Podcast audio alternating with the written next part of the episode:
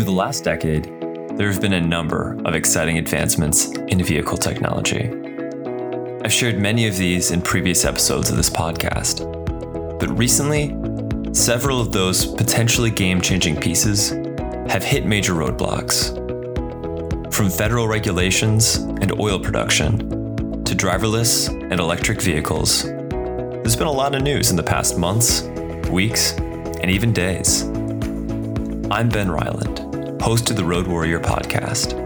In today's episode, I'll be sharing the major stories following electric vehicles, emission regulations, tariffs, gas prices, and autonomous vehicles, how they affect each other, and potentially you. Let's start with electric vehicles. When will electric vehicles be brought to the market at the same level as gas fueled vehicles? Many hold the opinion that they will only even the playing field when electric vehicles are offered at similar prices to the vehicles that currently fill dealership lots. According to Volkswagen Group's Senior Vice President Reinhard Fischer, that's coming sooner than later. This, partly with a $50 billion investment in electric vehicle production across the automotive industry. Through many brands, Volkswagen Group intends to release around 70 fully electric vehicles in the next nine years.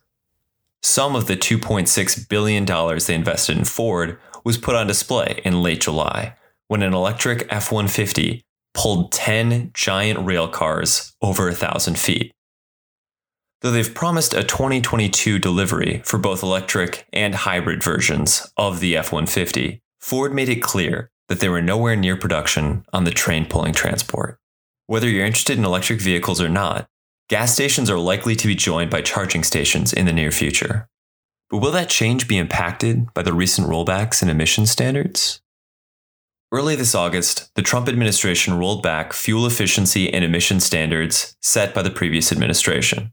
The new standards, which require automakers to produce vehicles that achieve at least 29 miles a gallon from 2021 to 2025, is a far cry from the Obama administration standard of new cars averaging 43 miles a gallon by 2025. While this was seen by many as a benefit to the auto industry, late last month, 17 automakers signed a letter claiming the standards would devastate their manufacturing process and sharply drop their profits. How's that?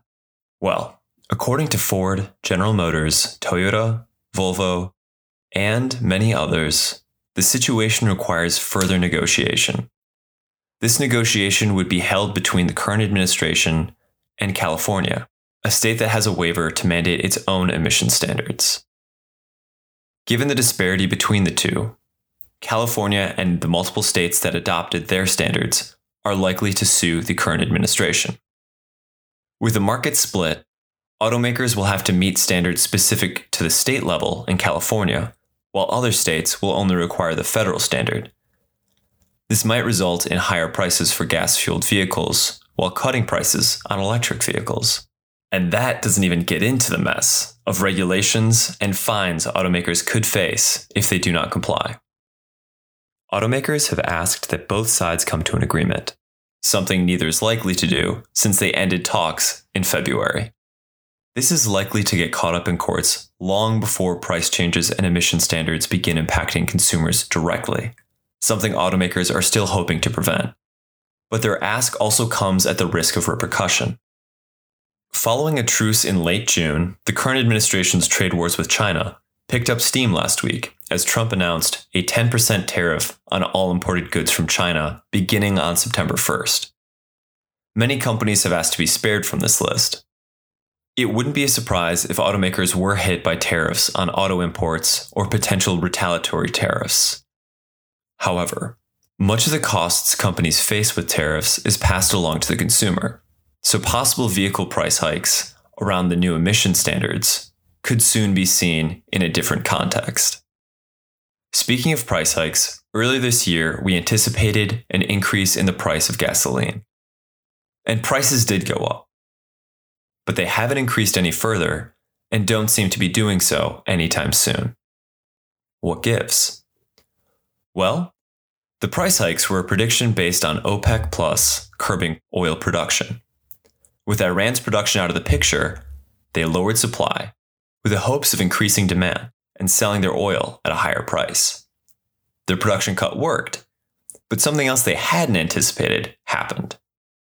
And it wasn't just an increase in US oil production, although that did happen too. No, it was actually a decrease in demand for oil.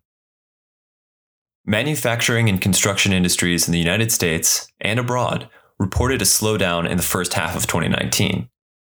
With fewer orders and fewer exports, companies didn't need as much fuel. Which leads to an interesting question How will the future of autonomous vehicles impact oil production? It seems like there's an obvious answer, right? Currently, the vehicle industry is dominated by combustion engines. And even with the push for electric vehicle production, that's not likely to change too much in the next year or so. Additionally, in a recent article, the New York Times reported that many automakers believe autonomous vehicles are much further in the future than originally anticipated. The reason is simple people are unpredictable. Tasking autonomous cars with predicting human driving behavior? You might as well be asking them the answer to life, the universe, and everything. And yet, a big rig traveled at 55 miles per hour along the Florida Turnpike in late June without a driver in the cab. This isn't quite an autonomous vehicle, as it was piloted remotely using technology set up by San Francisco based company Starsky Robotics. But it's certainly a step in bridging the divide between our current roadways and the roadways of the future. We may be a ways off from replacing the current driving culture of most Americans, but the larger vehicles on our roadways are seeing all sorts of change. That includes the change to electric power, while Tesla had electric big rigs on their roadmap in 2017 for a 2019 release, other commercial truck makers are seeing a need from companies working to decrease their diesel pollution. One issue that makes their implementation less certain is the lack of charging stations. Which brings us right back to square one. We are at a tipping point. The more electric vehicles we have, the more likely we are to build an infrastructure to support them. But with changes made to emission standards for automakers, the incentive to produce them as quickly falls away. Automakers are concerned about splitting the market over these standards, and in voicing these concerns, they risk dealing with tariffs that will impact their industry. Vehicle prices in the coming years will additionally depend on taxes levied against imported materials and the changes in emission standards, when and if they make it through legal dispute. Gas prices are also likely to fall if demand continues to drop off and businesses commit to electric and potentially autonomous transportation. But in order for that to become a widespread practice, those vehicles will need a widespread infrastructure. In this cycle of catch 22s, what will give first? We don't know.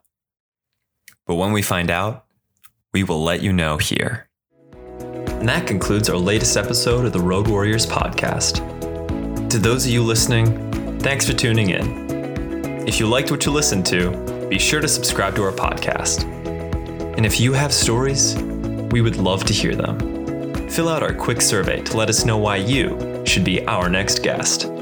You can find the link to the survey in the show notes. Thanks again, and drive safe.